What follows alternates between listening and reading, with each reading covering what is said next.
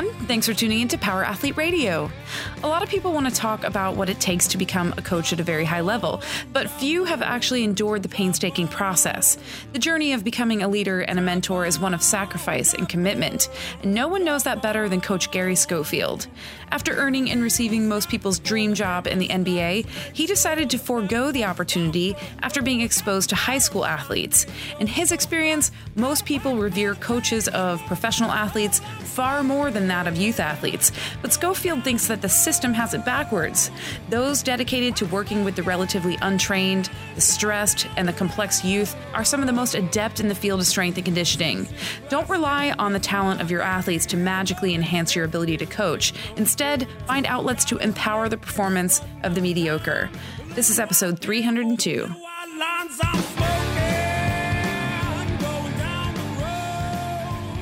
Power Athlete Nation. It's time for another episode of the premier podcast in strength and conditioning. No, it's Ing. Ing. Ing. Ing. Ing. Ing. We did it. That's right, people. Now, before we get going and start talking to our guest, who Tex claims is a bigger talker than John Welbourn. Uh, I believe it. John In Wel- person. John Welbourn is not a big talker. The problem is, is I ha- feel like I have to carry this podcast with you two, you know, with donkey hosts. You know, so I, I just feel like uh, Who you calling a donkey? A lot of uh, a lot of pressure. Was that your impersonation of Donkey? Yeah, of, from, uh, of Eddie Murphy from yeah, Shrek. yeah, was that good? Who are you calling a donkey? Was that I, good? I feel like there's a lot of pressure on me There is a lot of pressure on you. to talk. It's an immense amount of pressure to, to keep this show afloat. Speaking of this show, and it being a peer, premier podcast in strength and conditioning, this show is brought to you by this show, Power Athlete Radio. Ing. So, what we are asking, ladies and gentlemen, we are curious: is there anything you like about the show? What would you Well, say only if it's a you- five star review. Yeah, I, I, I would like you to go review our show Mm-hmm. if it's a five star review and you have amazing things to say. Yeah, we're on iTunes, we're on Spotify, we're on Stitcher. We If are If you have on. something negative, just Google send Music? those to Callie at powerathletehq.com. Yeah, go in and review us at a five star and give us some feedback. Let us know. Do you think maybe the co-hosts are the stars of the show? Well- Who would that be? Tex. Well, what I would really High like five. to, you know, see, kind of like back in the day, you remember when we got that review from CrossFit where we weren't rock stars? so back in the day, we went to, we taught a seminar, and one Was that the Kings of Prussia? Yeah. one of one of the guy one of the people that reviewed the podcast or uh, not the podcast but the seminar said you know i thought that they would be bigger rock stars Yeah, like the level one staff no, it wasn't no them. it was, a level it was, it was CrossFit Kids. no it was like crossfit level one or No, crossfit no, Kids dude, because it was CrossFit Kids. Because she goes, those rock stars, they spent it easily three hours writing up every important cue on the whiteboard. they were rock stars. They were absolute There was stars. an overabundance of the term rock star. So the next seminar we went to, we asked the CrossFit people. Fremont. Yeah, Cro- Freddie Camacho's Freddie gym, Camacho. which we fucking blew up. uh, you mean CrossFit One World? Oh, oh yeah. Yeah, it was yeah, it was one One more. World. Yeah, CrossFit Yeah, we blew that. Fucking Yeah, we seminar. fucking kicked the As door we in. Always do. dude slang melting faces destroying minds and hearts and we asked we're like you know we would really love Yeah. when you review the seminar if you refer to us as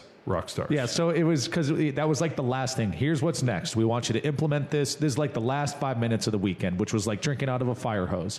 We want you to uh, uh, implement this program. We want you to stay in contact. But finally, you're you should have an email in your inbox waiting for a review of this course from from uh, CrossFit Martian I mean CrossFit HQ from something something fit HQ. Yeah. And the original line is be honest, be candid.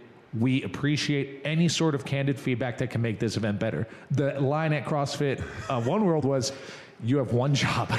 you need to refer to anyone, not by name, but, as a rock star. We also, through the whole weekend, kept referencing ourselves As as, rock rock stars. stars. It was great. And be like, you know what? Like, hey, I've uh, lots of people think I'm a rock star. John is a rock star, everybody. Yeah, What a I- rock star. I was star like, comment. Dude, when I headbutted Chad Kroeger and split his eye open, and uh, you know the dude from Nickelback, uh, he referred to me as a rock star. True statement. Wow. we partied like rock stars. Rock star demo there, Callie. Cause we all just wanna be big rock stars and live top bosses driving 15 cars. The girls come easy and the drugs come cheap. Well, I'll stay skinny cause we just won't eat. And we'll hang out in the coolest bars and the VIP with the movie stars. Every good gold digger's gonna wind up there. Every playboy bunny with the bleached blonde hair. And well, hey, hey, I wanna be a rock star. Hey, hey, I wanna be a rock star.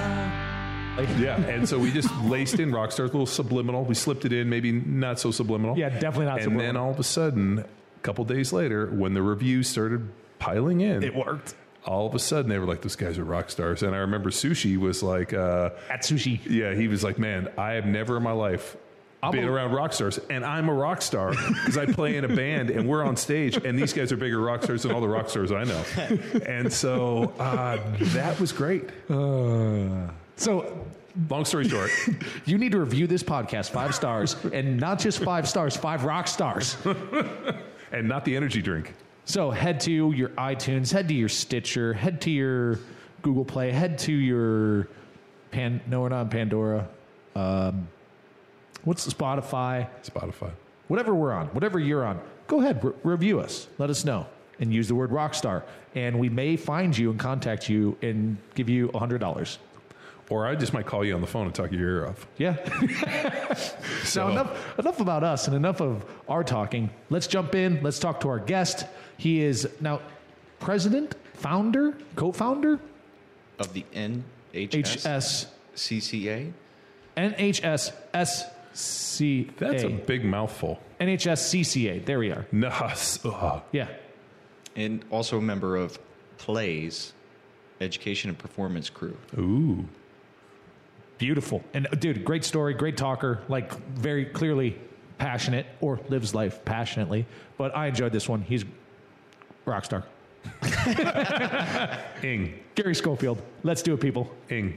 Ing. To start, Gary, why don't for our listeners here who may not know you, why don't you give them a little bit of background on you, what you're doing now, and I guess more importantly, we want to learn a little bit a little bit more about how you got here. yeah, yeah, the journey. Yeah. Um, yeah, it's been it's been crazy. I always joke that I'm like the Forrest Gump of uh, strength coaches. I've had a I've had a very unique uh, journey around the room. I have a lot of memorabilia that it looks like I photoshopped myself into. So, but it's uh it's been a great journey. Um, I've been in the profession since '93.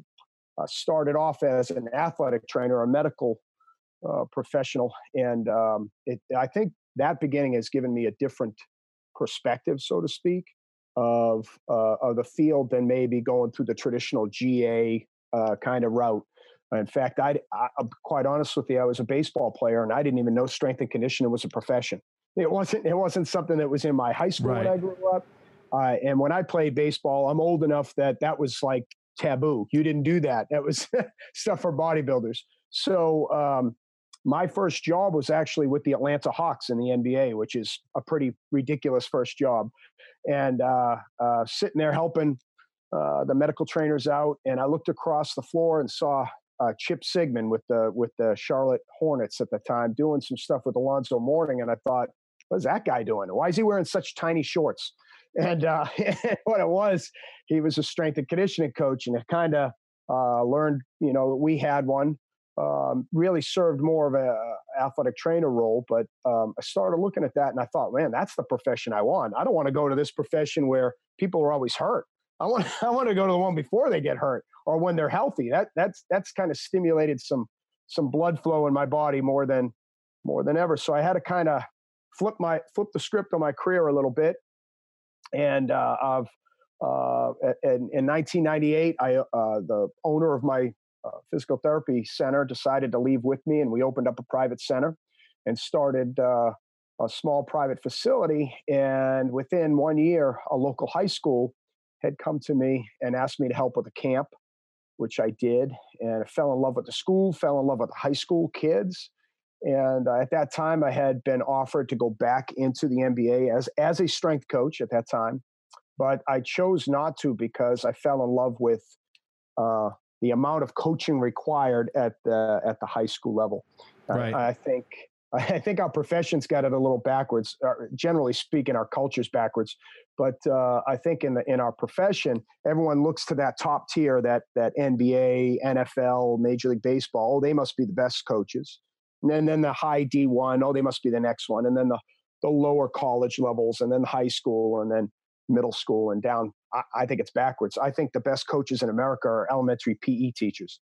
I think you have an attention span of a gnat and you have to be able to teach them some fundamental movements. That takes an amazing amount of skill. And then, by the way, you have 45 of those little rats running around. So I think it's flipped.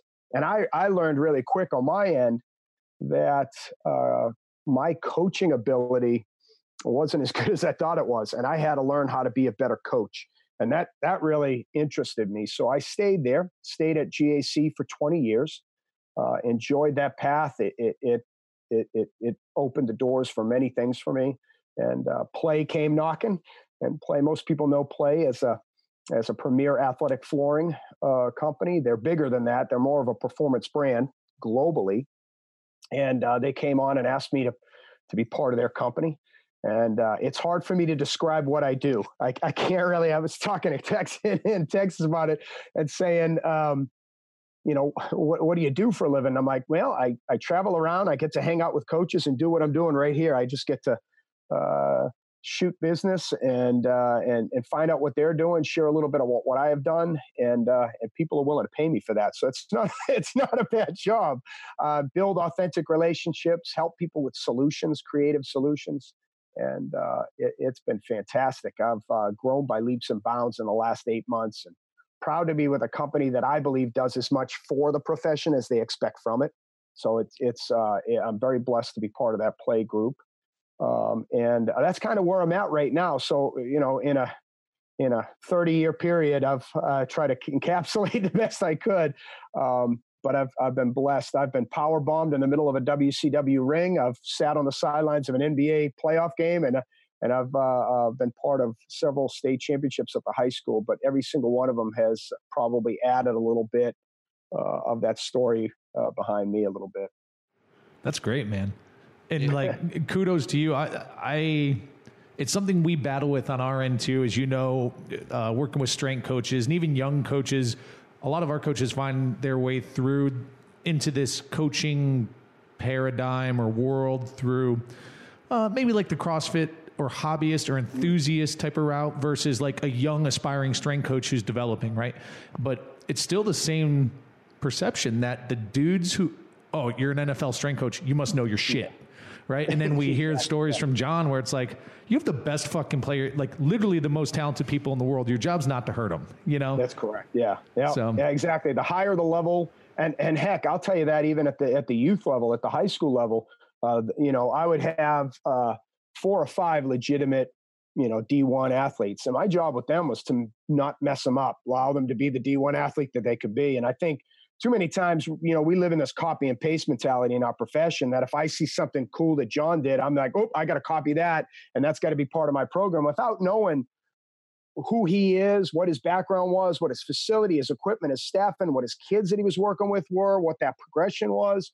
You can't copy and paste any of that. And I think today and today more than ever, we have uh, coaches that are incredibly knowledgeable, expert level knowledge, novice level wisdom.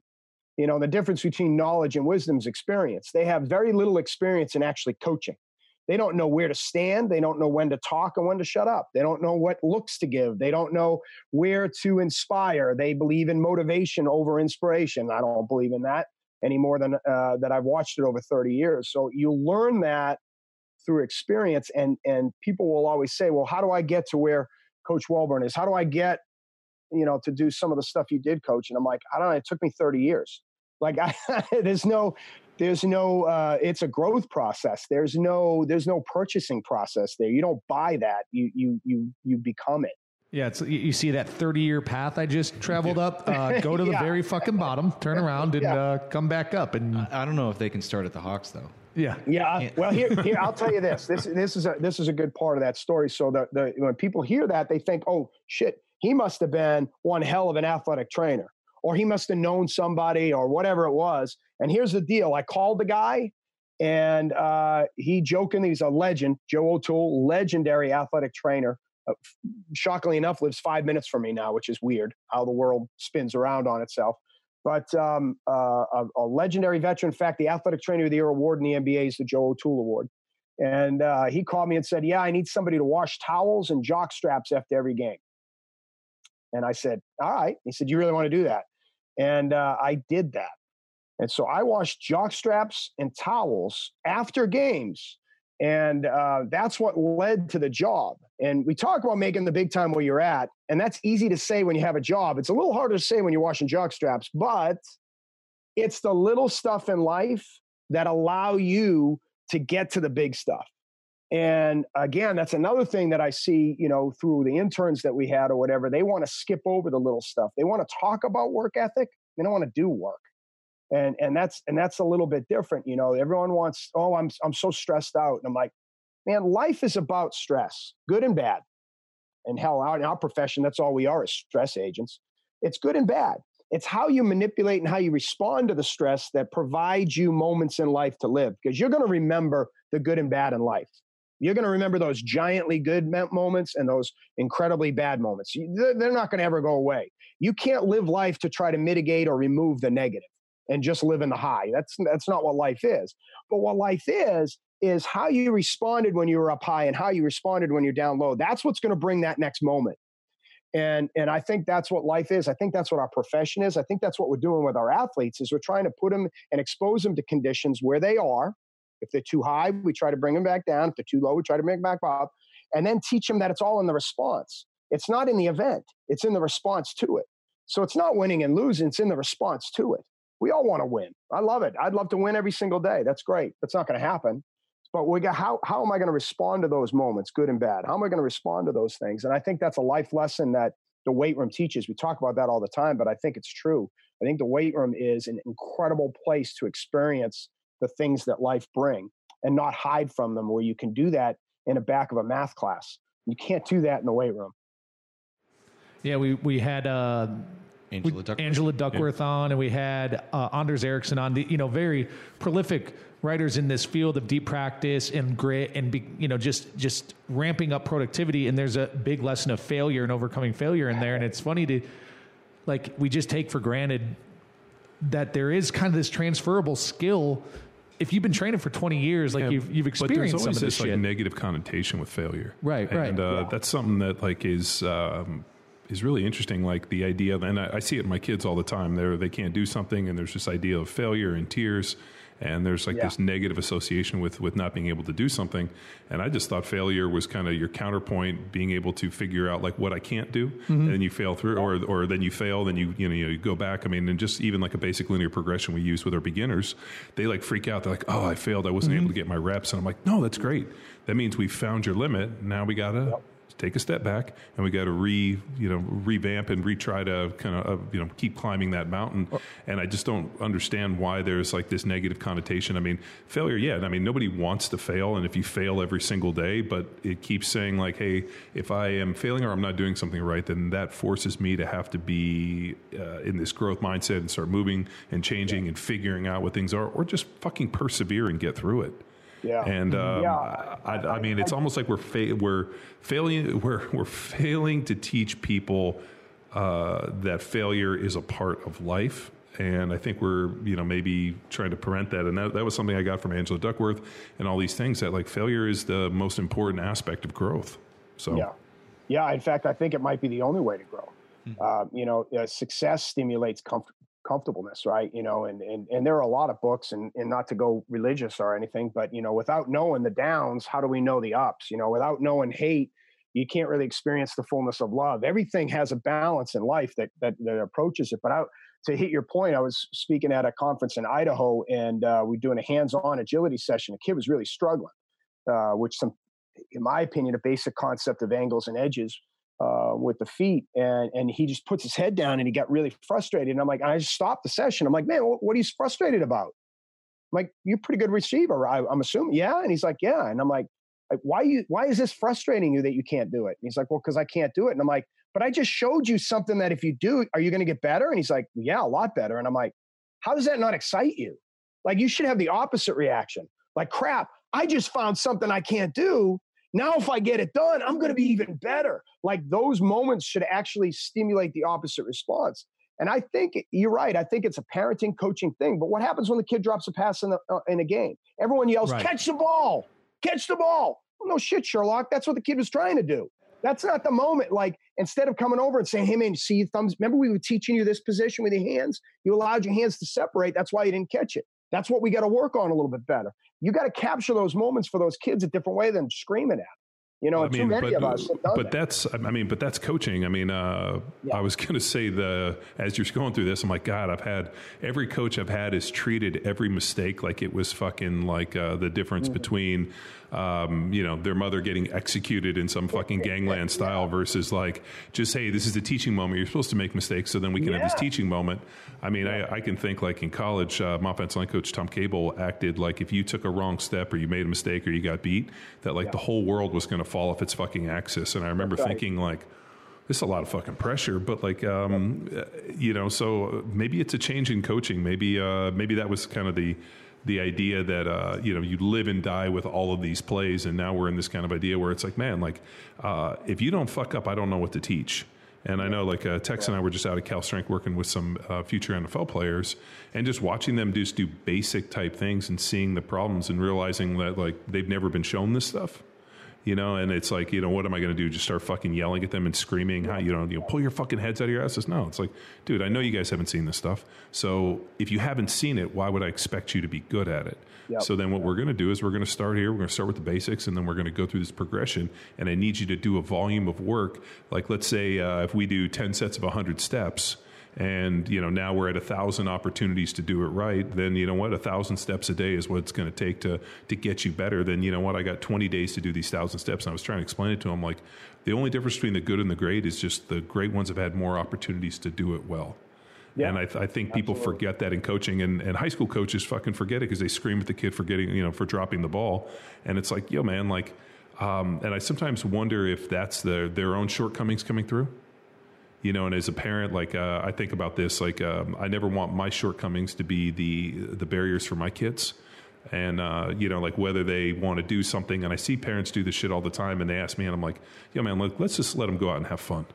And I see this with my daughters who are seven out there playing uh, soccer, and these parents are super competitive. And they were like, you know, uh, and I, I, the one parent was like, you know, do you go home and do extra stuff? I'm like, no, I want my kids to have fun. And I tried to explain it to them. I'm like, um, if you ever got paid to do this for a living, you would realize that when money gets involved, the fun goes away.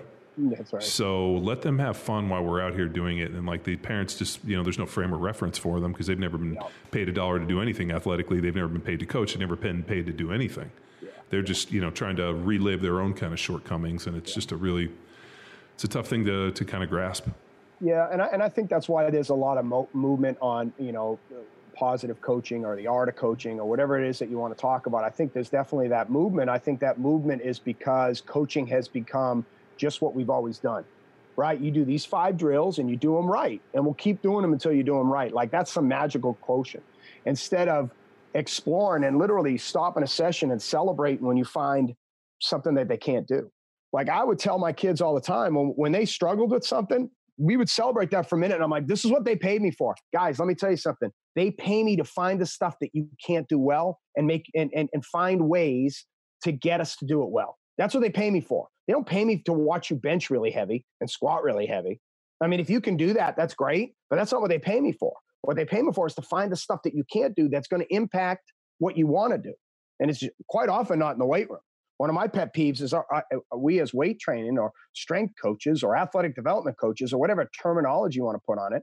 We love the weight room. We love speed work. We love plyos. We love all the things that become of it.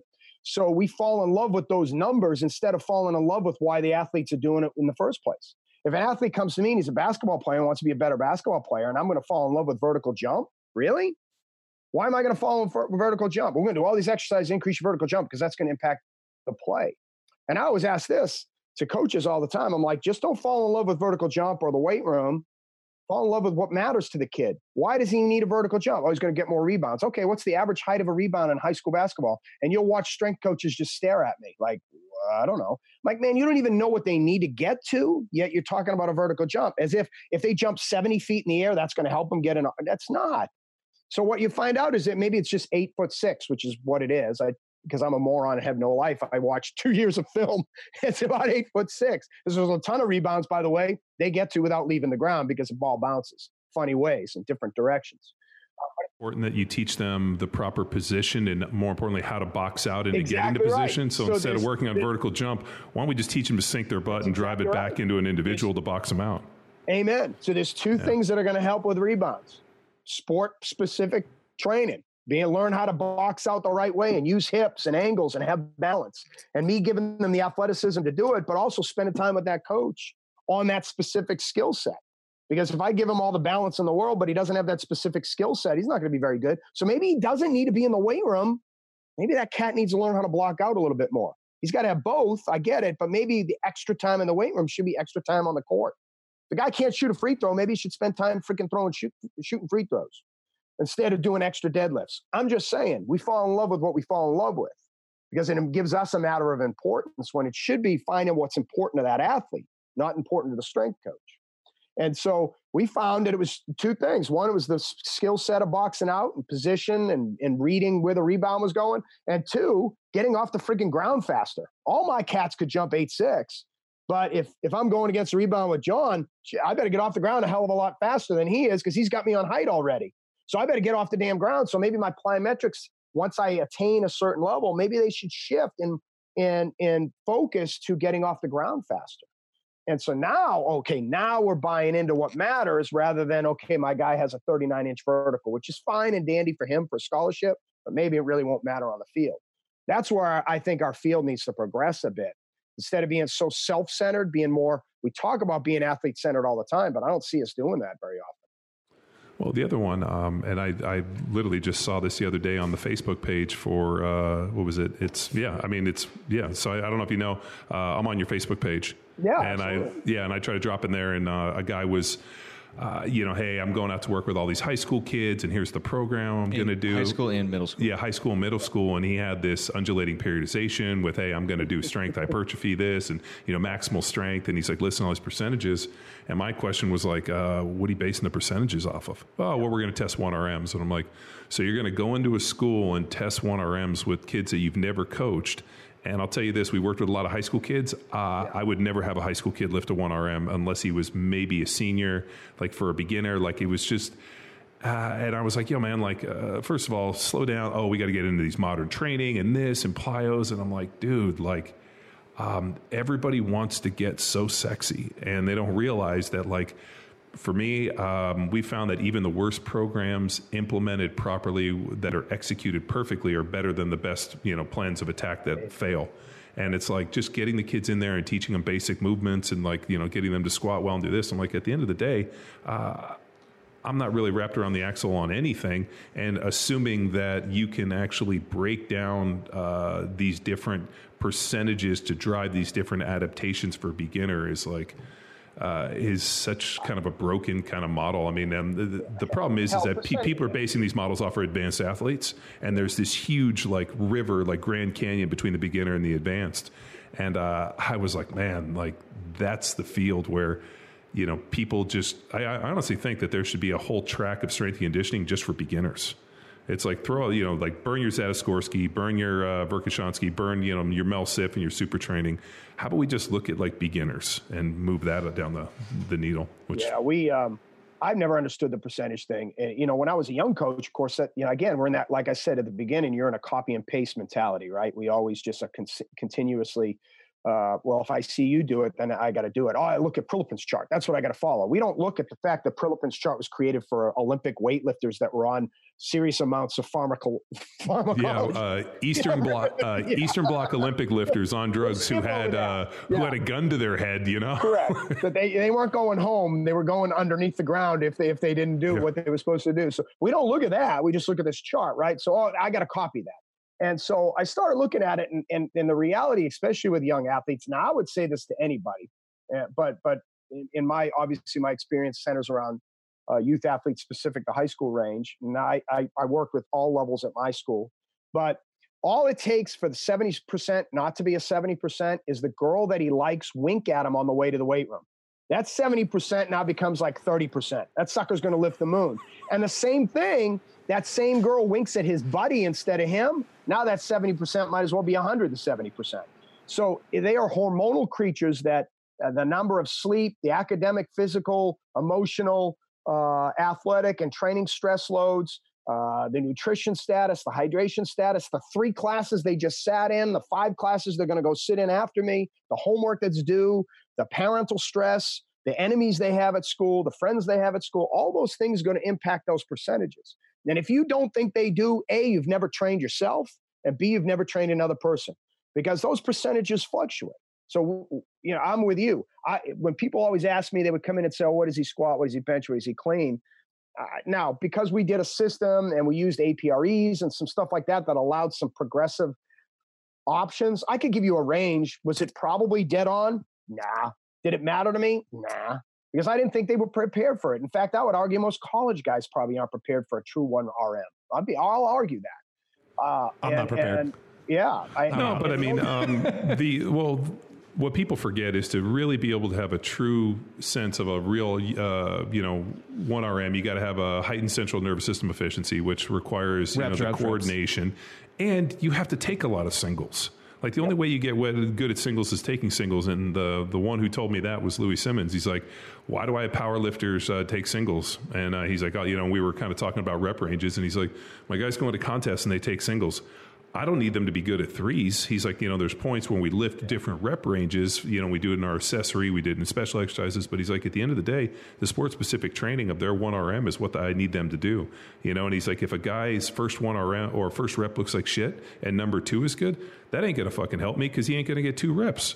And so, like that idea of like practicing the one RMs, and Louie was the one he, all the time. He's like, I meet all these lifters that lift all these rep ranges, and they're great. And he goes, but at the end of the day, like fives aren't getting you ready for ones. And so, uh, you know, and then when, when I talked to him about training football players, uh, Louie like, nah, I would never have him do singles. and I was like, yeah. how come? He's like, because like uh, you know your ability to to train you know be under the gun for five to seven ten seconds of a play uh, you know, think about how long a single takes. And it, it, was just super interesting to hear somebody kind of articulate that. And that, I mean, and this was shit, I was there 10 years ago. And this can completely alter the trajectory of my thought of like how I approach training for, you know, specific athletes. Like what, like what's the demand? What's the reverse engineering? Yeah. Well, what happens is we fall in love with stuff, right? So we fall in love with the West Side method because it produces incredibly great uh, power builders. Now, again, we can get into the discussion about whether we're on drugs or not. We'll, we'll, leave that out of the equation. But if we find a technique that's really good at developing power lifters, that's fantastic. If we find a technique that's developing weightlifters, that's fantastic. That is not an athlete. That's a different type of athlete. Um, and so we're talking about baseball and football and basketball, which is 99.9% of what we do. Now, if you have a powerlifting team or something like that, uh, it's a different question, right? That's a different different conversation we're going to have. But we didn't. Not at my school. I never did. We could have.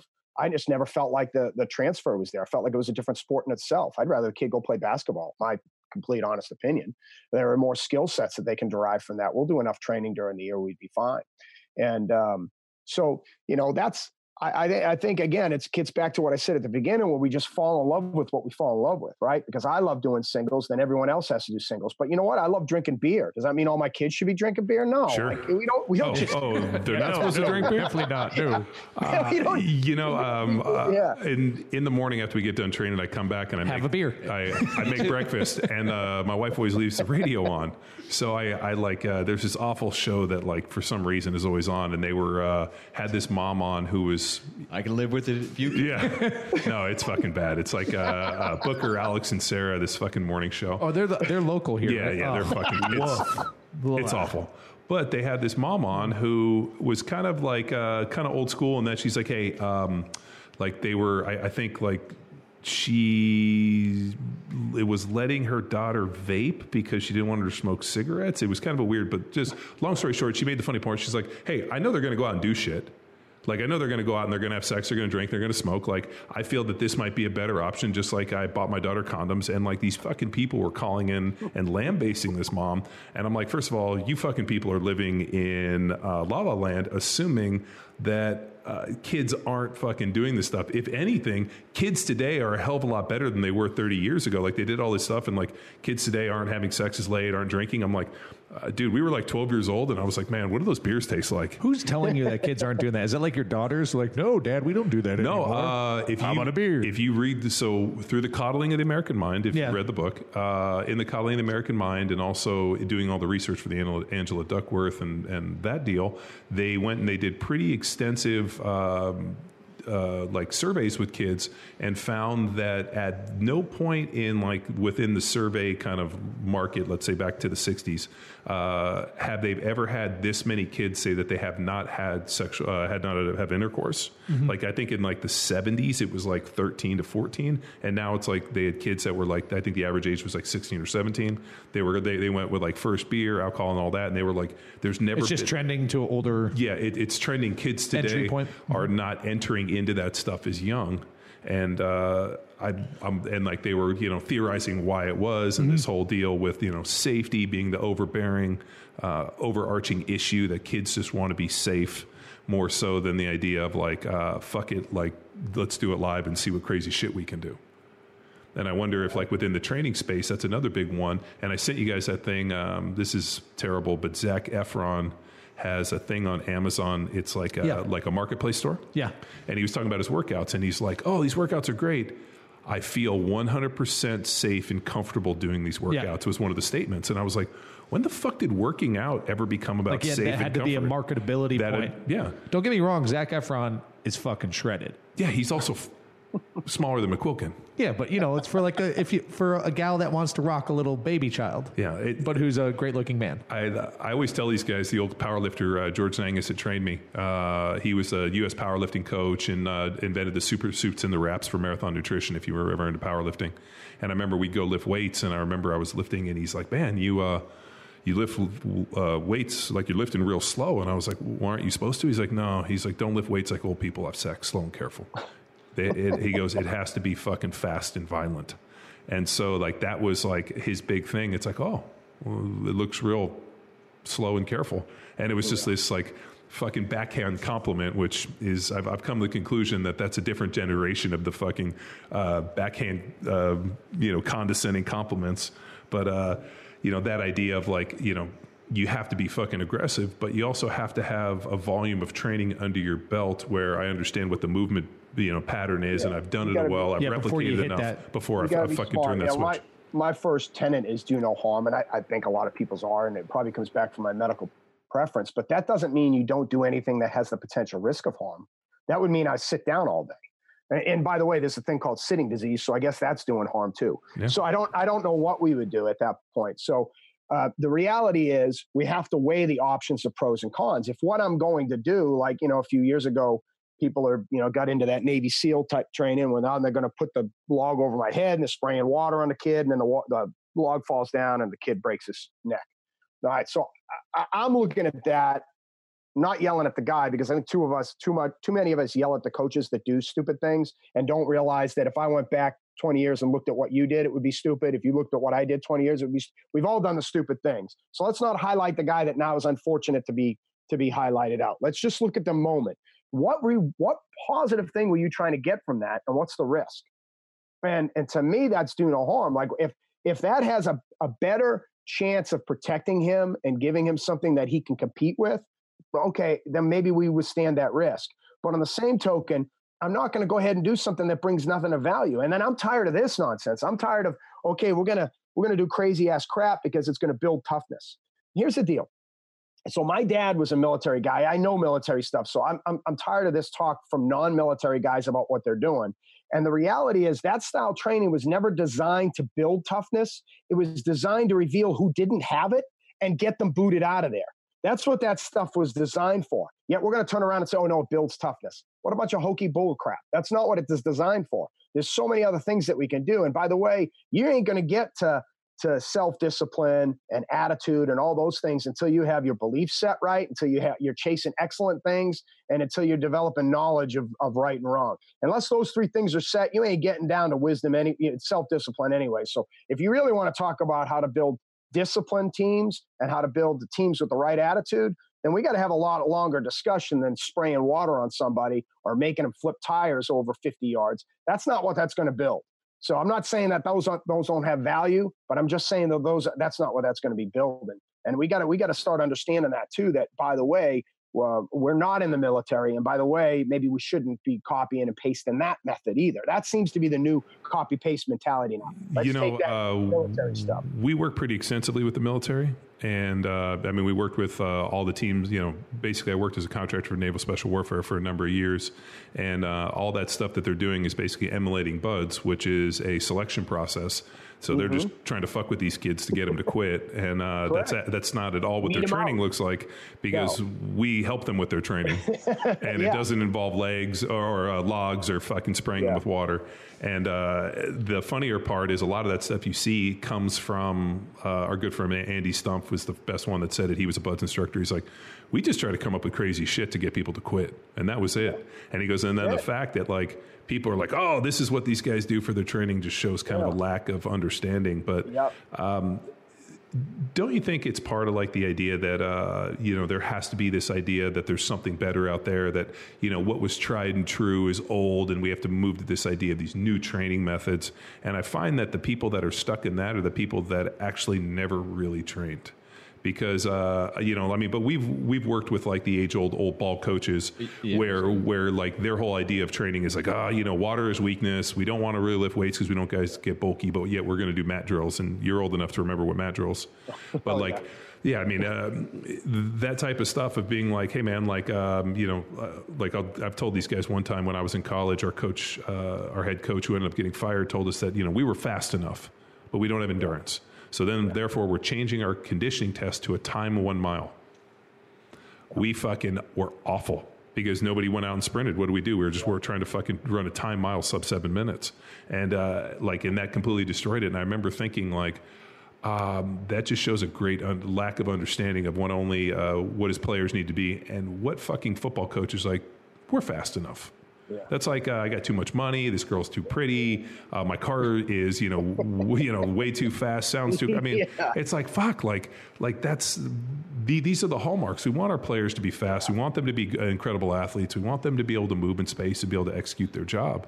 And I think, yeah, I think you're right. I think there's a, a, it's either a bell curve or a pendulum, however you want to look at it. But I think, I think it's you got to be careful not to swing to either end.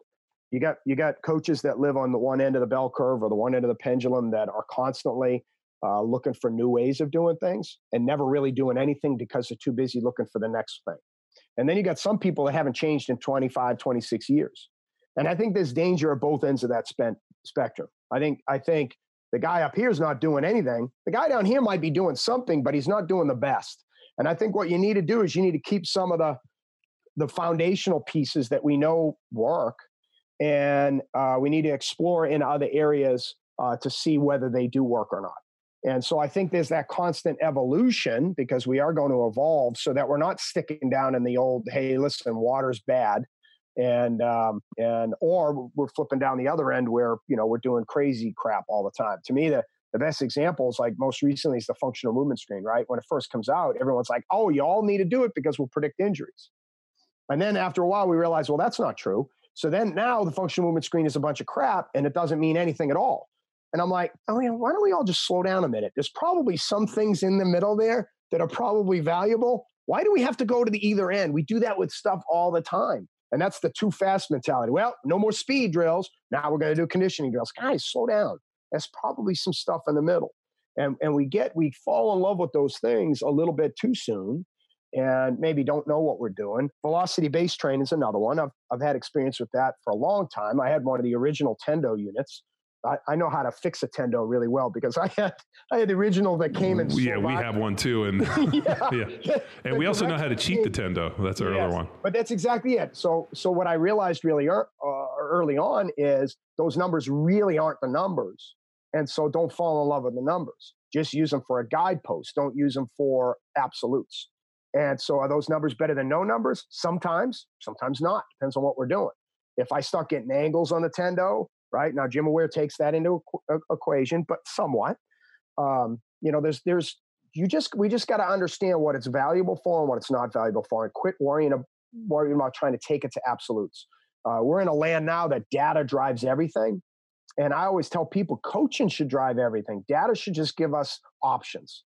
When I look at data points, I'm going to say, okay, based upon these data points, and my coaching and what I'm seeing, I'm going to make modifications or adaptations. I'm not going to automatically do it based upon some haphazard thing, but that's that pendulum thing, right? We just got people now, it's data, right? We're all running, everyone, oh, we got to just follow what the numbers say. Mm, no. There's that Fusionetics that came out a while ago and it was going to dictate the workout, or Sparta Science, it dictates the workout. All those things are valuable. That's fine. They're not going to dictate any workout of mine. I'm not going to let some scientific number dictate a workout for me. They're great. They're awesome pieces of information to have. They're not going to dictate a workout for me.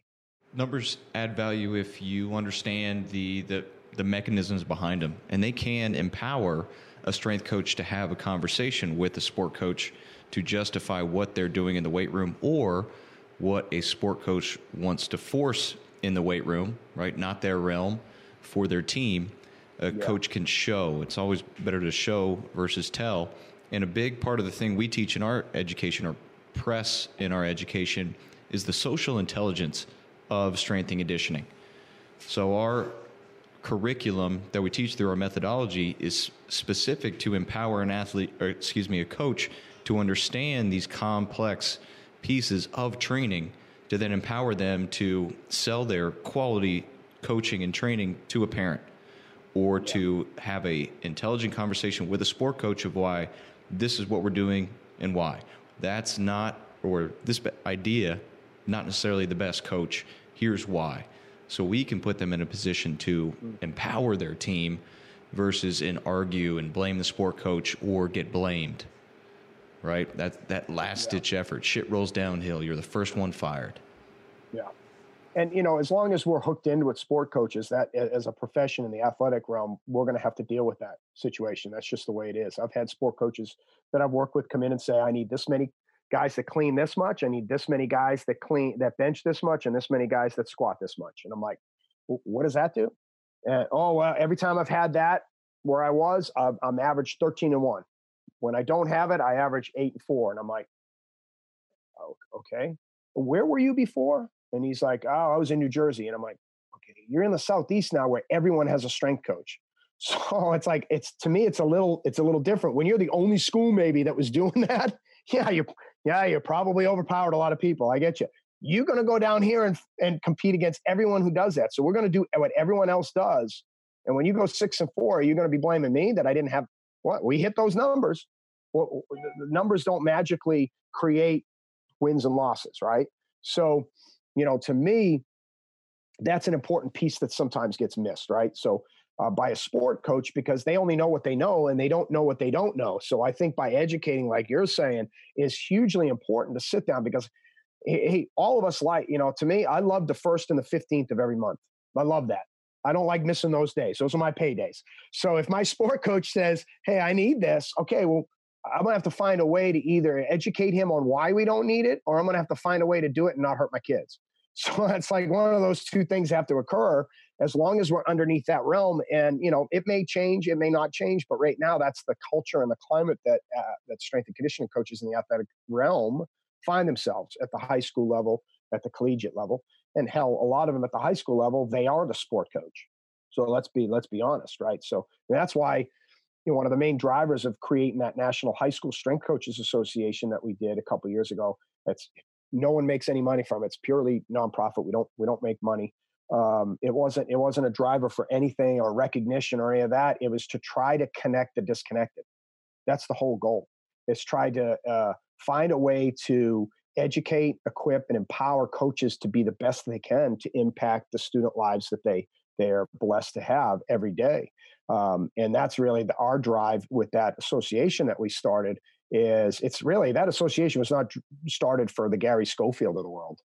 Um, it was started for the the football coach who's trying and striving. Because here's the deal: I've never met a sport coach that wanted a weaker, slower, softer, more injured team. I've yet to run into that guy.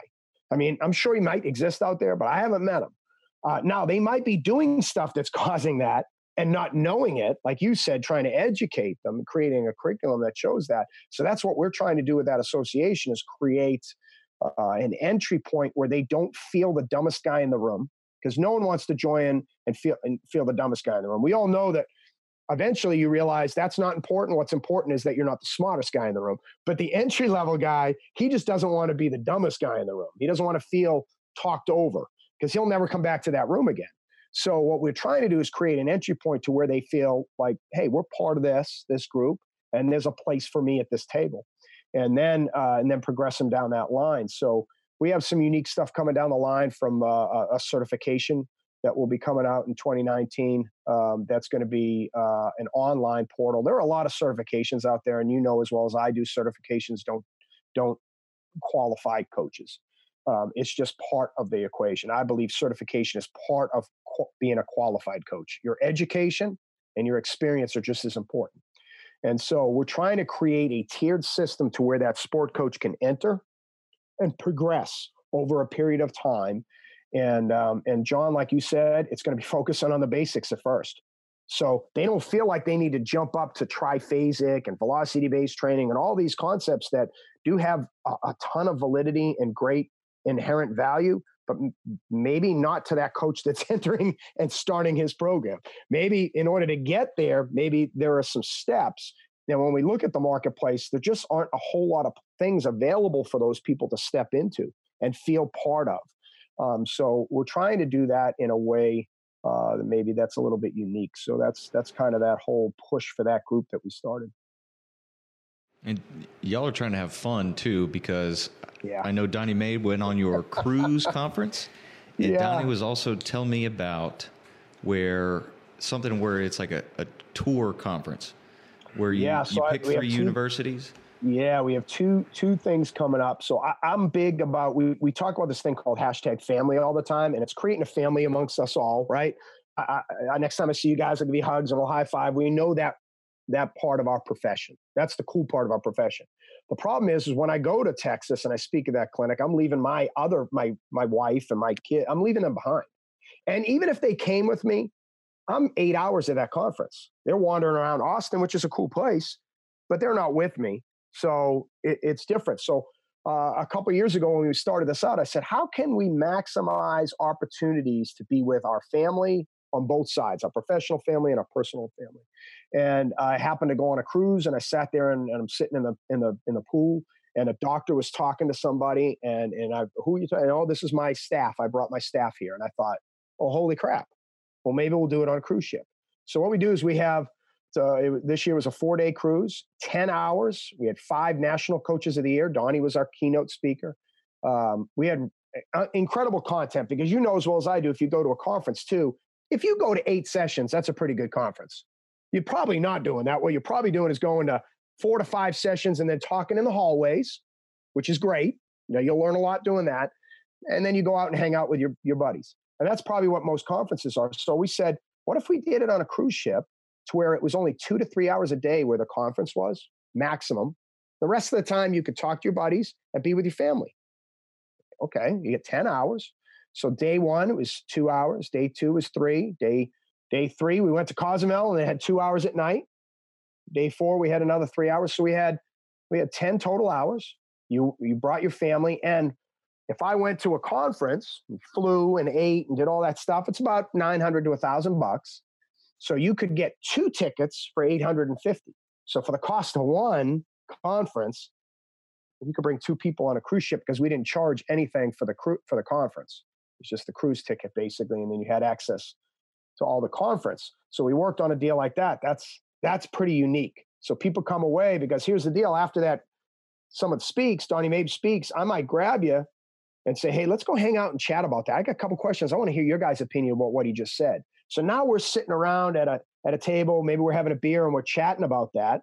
And then my wife wants to go do something, so i escape and go do that. Like there's a there's a connectivity that occurs at that conference, that unlike anything.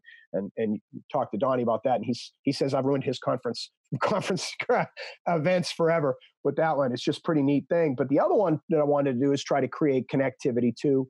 Was uh, rent a tour bus. We're going to rent a tour bus and we'll put 35 40 coaches on this tour bus and we'll travel around the southeast and do two to three schools over a three day period of time two to three each each day.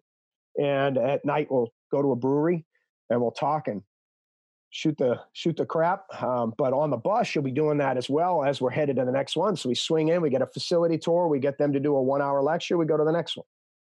And you go around and so you're getting again eight nine hours of content but the connection is is key because in this day and age, like what we're doing right now is hopefully providing good content. So I can flip my laptop open and get content. What's missing today is connection. How am I creating connections? Like you and I, if you weren't down there, we wouldn't have met. We wouldn't have had the opportunity to have that connection. So that's what builds, I think, true growth and true learning is opportunities to connect. So we we look for opportunities. Yeah, we want it to be fun, but we're looking for opportunities for to provide connection with people. That that's that's key uh, to what we're doing. Um, I have an online mentorship. It's not an internship. Uh, it's a mentorship. So what I do is I place people across the country, and actually I have some people in Ireland and UK and one in Hong Kong. So I, I find places where they can go and and do an internship, but then they get curriculum from me but but the key point is they get monthly curriculum from me. I do fit. I do a maximum of sixty, so fifteen Monday, Tuesday, Wednesday, and Thursday nights. So I'll do one tonight. Fifteen people get a one-hour video like we're doing right now. We they get on and they can ask questions, and I I would give them some connection. So they're able to get content, hopefully decent content. I hope it's decent. But the key is they they're provided some connectivity both with them with themselves and with me personally um, through a live Q and A. So I think that's maybe missing a little bit in our educational growth is that connection part. Well, I think in general, and when when I heard from Donnie when we went to the the conference at UT, he was talking about the tour bus concept, and I was just like, what a great idea! Like forced forced conversation yeah. among peer professionals. Like there is no better way to drive that type of connection because you know there's hype between each one of those rides but you're yep. you like you're for, you're forced to you're forced to connect with somebody. like right. you have to. There's no what you yeah. don't sit on a bus and not fucking talk to anybody when no. you're all like really jazzed about what's going on. It's Correct. great. Yeah, it's great. Yeah, it's the same. It's the same thing with the cruise ship. Like you're not going anywhere. You're on a cruise ship. Now yeah. it's big, but you're just going to talk and you create.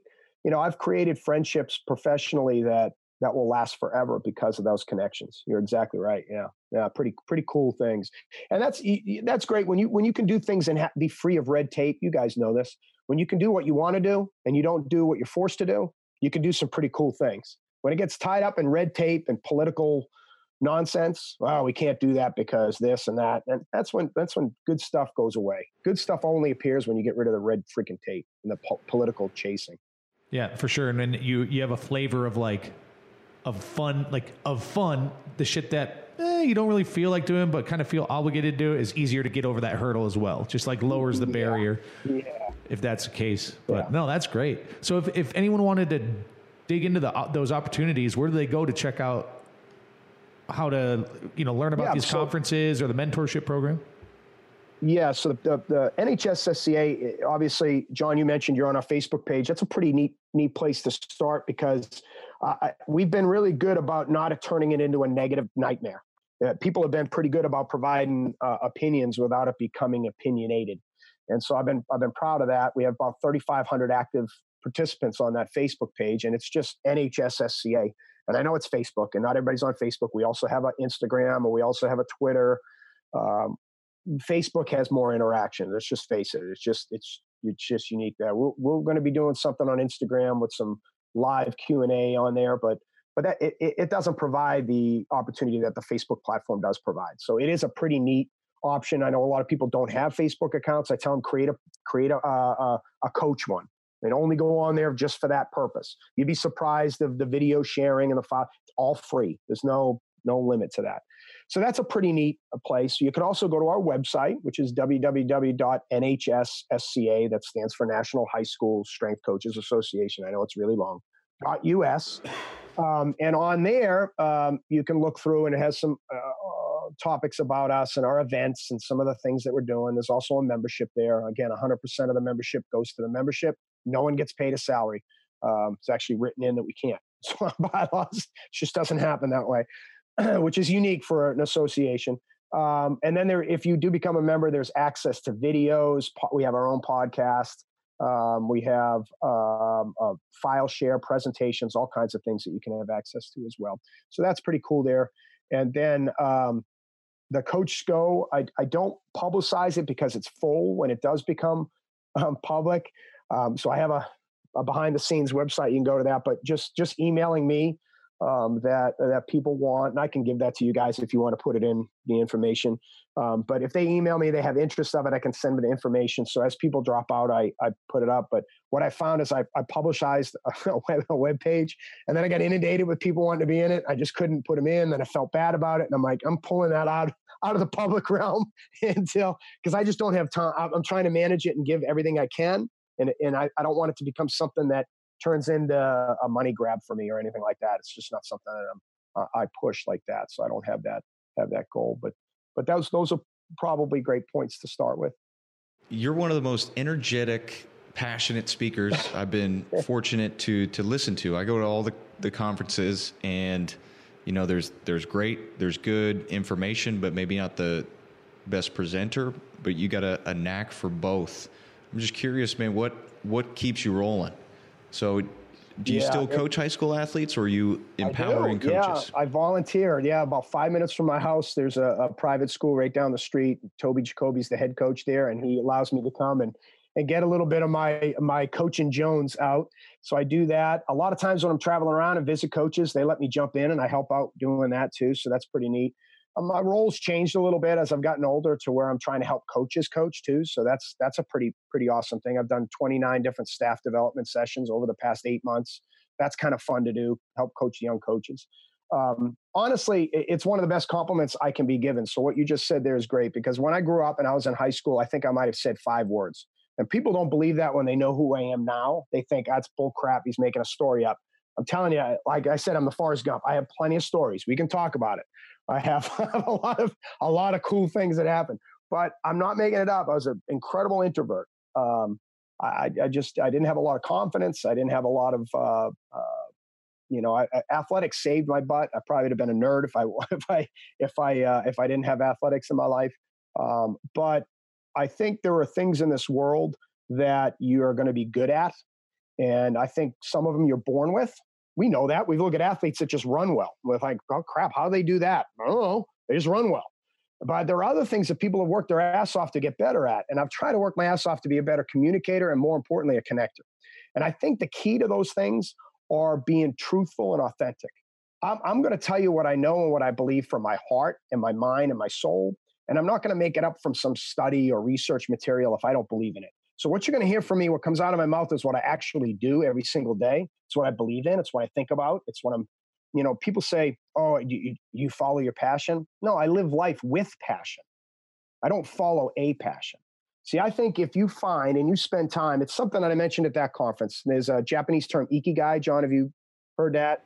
And so, you know, when you talk about the blue zones, and, and, and I think it's one of the coolest things that I was ever shown. But when you when you really sit down and you dive deep and you find out what is it that you love, what is it that you love to do? And, and you start diving down in family and, and outdoors and exercise. And what about being part of a team? Well, it's just the camaraderie, that family, that fellowship. And then you find out what you're good at, both from what you were born with and what you and what you've worked your ass off to do. But then there's a key point of what does this world need? Because we can make a list, holy crap, thousands of pages long of what this world needs. It's a flawed world because we live in it, right? We screw it up. So we got this flawed world, but what more importantly than what the world needs is what does the world need that you're willing to get off your ass and engage and do? Not bitch about, not sit there and post on social media about. What have you gone and done? What are you willing to go do? You willing to go start your own high school group because they're not being serviced? Okay. Well then maybe, maybe then that's that's what you're willing to engage in. Maybe that's what the world needs. And then when you look at those three things and you can determine your background, your education, your certifications, your your experience to find out what can I get paid for.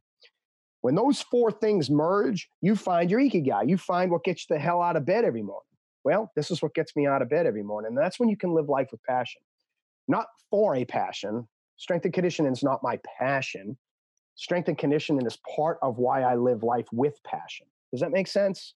So I think I think people are always like, well, I'm not sure that this job is my passion. I'm like, that's a bunch of horse shit. What you need to be finding out is how to live life with passion wherever I'm at. If I get fired tomorrow, hopefully I won't. Please tell me I won't. But I'm going to find a way to live life with passion. I'm not going to be dictated by what I do. My life is going to be dictated by who I am. And so I think maybe maybe that in a roundabout way to answer your question. I think I just try to come across authentic and real and try to share a little bit, but what gets me out of bed every morning. Was was there a moment or a, mentor or a teacher that just turned it all around, or were you always just had this attitude and approach? Yeah, no, I wish I wish I did. I lived life poorly for about uh, 25, 26 years, poorly. I might have been one of the worst representations of a man that could possibly be. I cheated, lied, stole, uh, did everything everything wrong. Per, all, I'll try to get gain for, for me. Everything was about me, me, me, me, me. So I think going through that process and bottoming out um, allowed me, uh, forced me, didn't allow me, forced me to hit that reset button. You talked about forced communication on the bus. Well, sometimes when you hit bottom, and there ain't nowhere to go, man. You got to be forced to do something. Yeah, forced And that- action. That survival instinct kicked in, and I'm like, I got to fix some of crap. So yes, there have been amazing amounts of mentors, Jeremy Boone and Mike Martino, and just good friends, Toby Jacoby and Fred Eves and Rich Gray, and just people in my life that spent time caring about me, Kurt Bazemore Gary Levingood. I could go on and on and on about names that maybe they were only moments in my life. Maybe they were bigger moments in my life, like a couple, John and Linda Clovis. But but every one of those things helped create what I what I am today. It, hopefully, the good that I am today. Um, I know this. Uh, I live life to be 180 degrees from what I once was, and, I, and, I'm chasing uh, what's waiting for me at the end. I know when when I come home every night, I have a, a wife and a daughter jumping up and down, excited to see me. I know I have a son that gets excited. He's in Utah, gets excited every time I call him. I know that's waiting for me every day.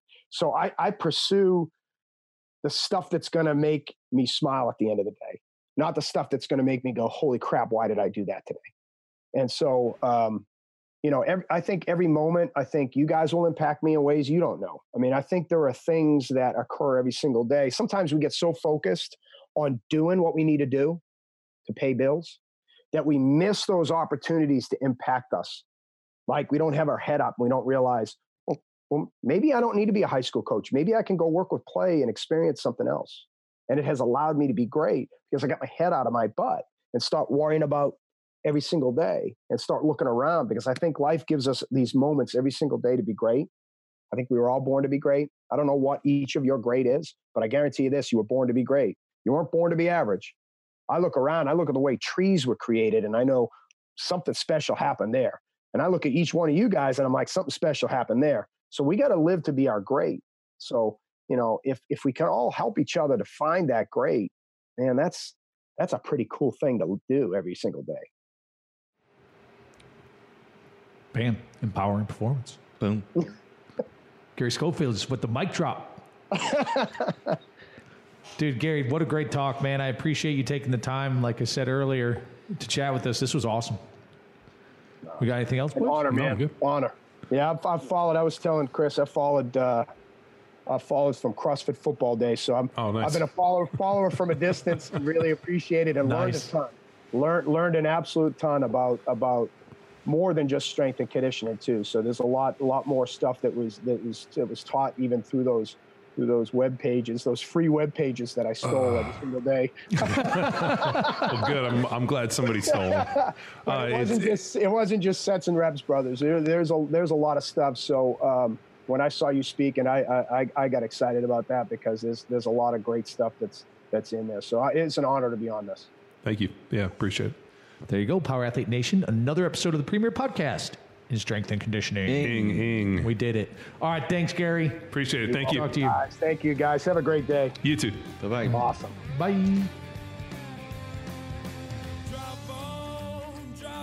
Now it's time for you to empower your performance. Has Coach Schofield piqued your interest on a brewery tour, which may also improve your coaching? If you're looking for more information on how to get your strength and conditioning passion flowing, look no further than nhssca.com. And I'll leave you guys with a little chalk talk from the crew. Y'all two are the two biggest talkers that I've ever met. So interesting to um, see how it played out today. We're the two biggest talkers, Luke and I. No, you and Gary. Me and Gary. Oh, yeah. You think I'm a big talker? Oh, here we go. Callie put this in the episode. I don't think I'm a big talker. Hmm? I feel like there's a lot of pressure on me to talk because I'm fucking saddled with you two fucking donkeys. Hmm, here we go. Until next time, bye.